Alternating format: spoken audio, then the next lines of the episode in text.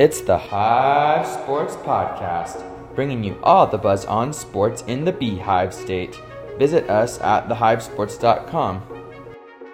Against Gobert, puts his shoulder down, rolls inside, try to slam it home, and Rudy said, "Not tonight." John Beck is on the run. He throws behind him. It is caught for the touchdown. Merrill for the lead. He's got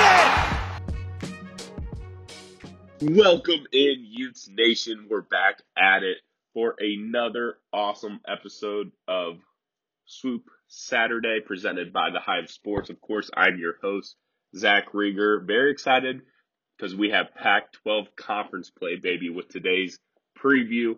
We'll be heading to week four, Washington State, Wazoo.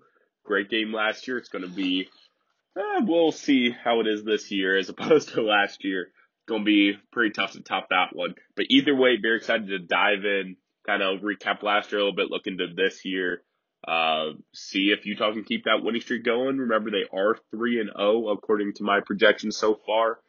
Um, but first, before we get into it, of course, follow us on social media. You can follow me at Zach Reger18.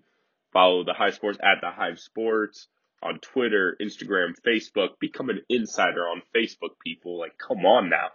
But of course, you hear me say this every week, so, you know, I don't have to keep telling you, obviously. But let's get into the show. I want to get right into it. Um, let's start off kind of last season. Um, Washington State how they did before we play them at home. Utah's back home. Uh, they are home week one against Weber State, and then they're on the road for BYU and San Diego State. So returning home, turning to Rice Eccles, it's going to be awesome. Awesome atmosphere on September 25th when they play the Cougars again. And, you know, I guess spoiler, beat the Cougars again. Okay. for the second time in 2021. So recapping last season, Washington State went one and three. They won their first game against Oregon State, but then they lost their next three. Um, it wasn't consecutively because they had multiple games canceled uh, due to COVID. Um, but their last game was that great game, 45-28 loss to Utah in December. Once again, we'll get into it a little later, but crazy game, awesome. Another thing to keep in mind is their yet again, it's another new coach hiring in 2020.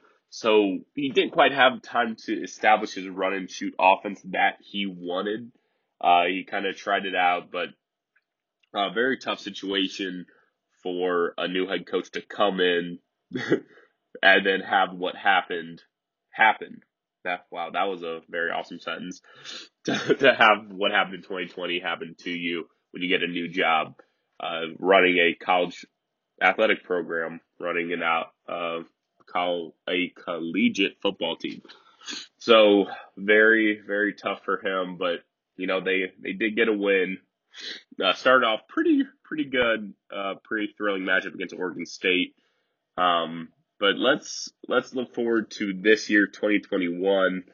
Uh, so since they do have a new coach, he's returning, this will be his first full season. What really helps is having experience, and that is exactly what Washington State has.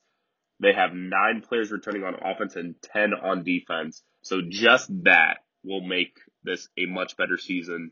Uh, they've been with uh, their coach for a little bit now. Uh, they've had a regular standard off season, sp- standard spring uh, season, uh, standard spring game. Back to normal on that. Another thing that will help them out is having someone in the backfield like Max Borghi.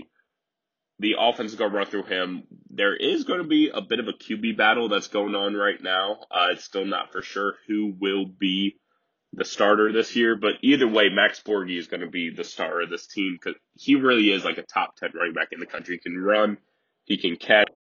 Missed most of last season uh, due to an injury that he suffered in the preseason uh, but he's fully healthy now. He played sadly and unfortunately he played great against Utah uh, last season. I believe that was his first game back. I, I think it was because it, it, was the last game of the year, but I'm pretty sure it was. I think it, he only played that one game, maybe. I could be wrong, but either way, uh, didn't play as much last year. Uh, he is going to be great, but despite that, Deon McIntosh, he scored a touchdown as well against Utah last season.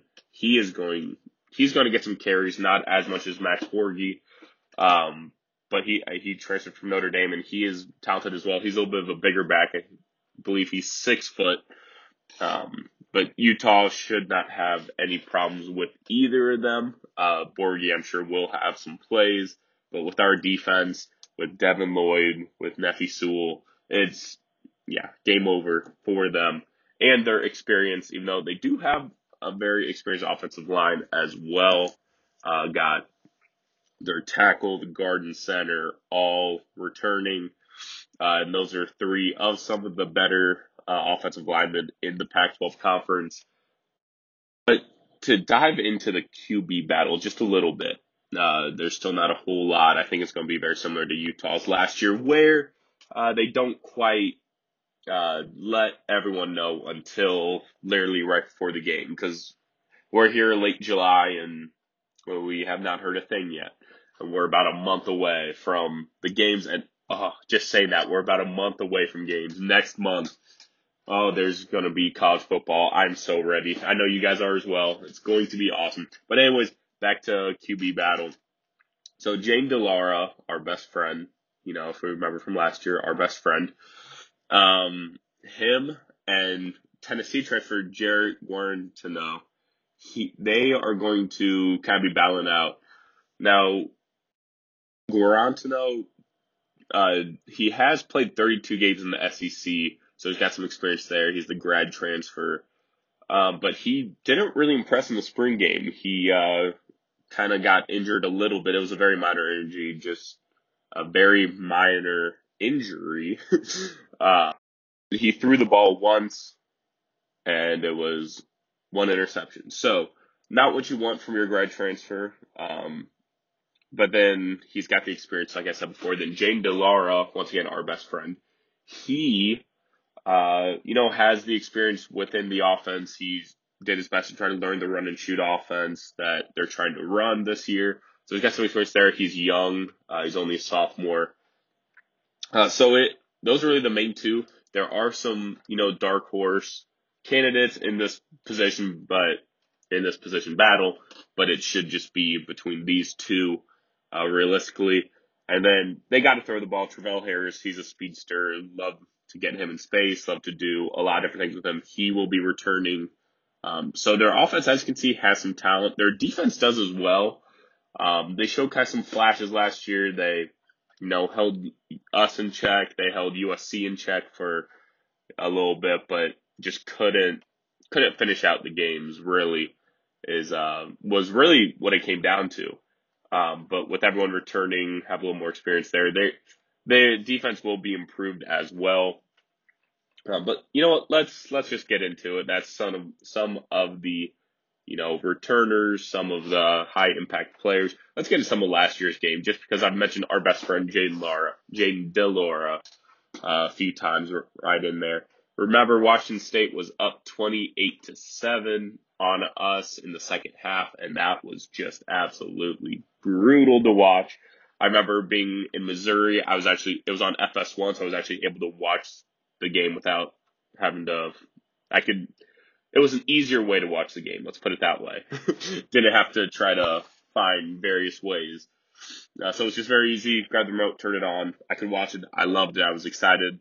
I was at a sports bar watching it, probably the only Utah fan. I actually, it was kind of funny. I got a look when I, I went and the waitress came and I was like, yeah, is there a way we could change that to FS1?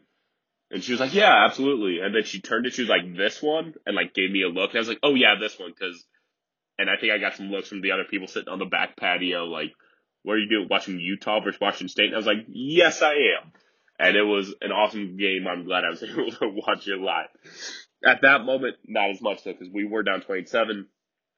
Best friend Jayden de Laura ran in three yard touchdown to make it 28 to 7, and of course threw up the U. And something about that, things just changed a little bit. I, I'm not sure what happened, but that is why he's our best friend because he personally took it upon himself to motivate us even more and to try to disrespect us so we could have the last laugh. So thank you, Jayden. I really hope you win the QB battle against uh, Tennessee uh, grad transfer. So good for you there.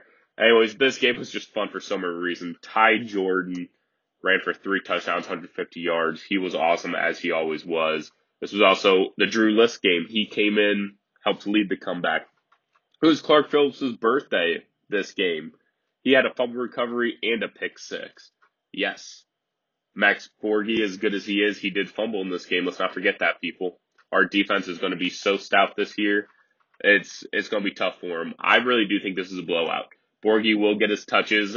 He'll, as he will all season long. He went 10 for 95 and a touchdown on the ground. He also had a one reception for seven yards. I'm sure that number will go up this season. Um, most games this season, at least.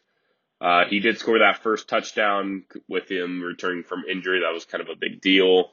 Um, now he is fully healthy, but despite all of that, I think it is a big blowout. Remember, this is at Rice Eccles Stadium.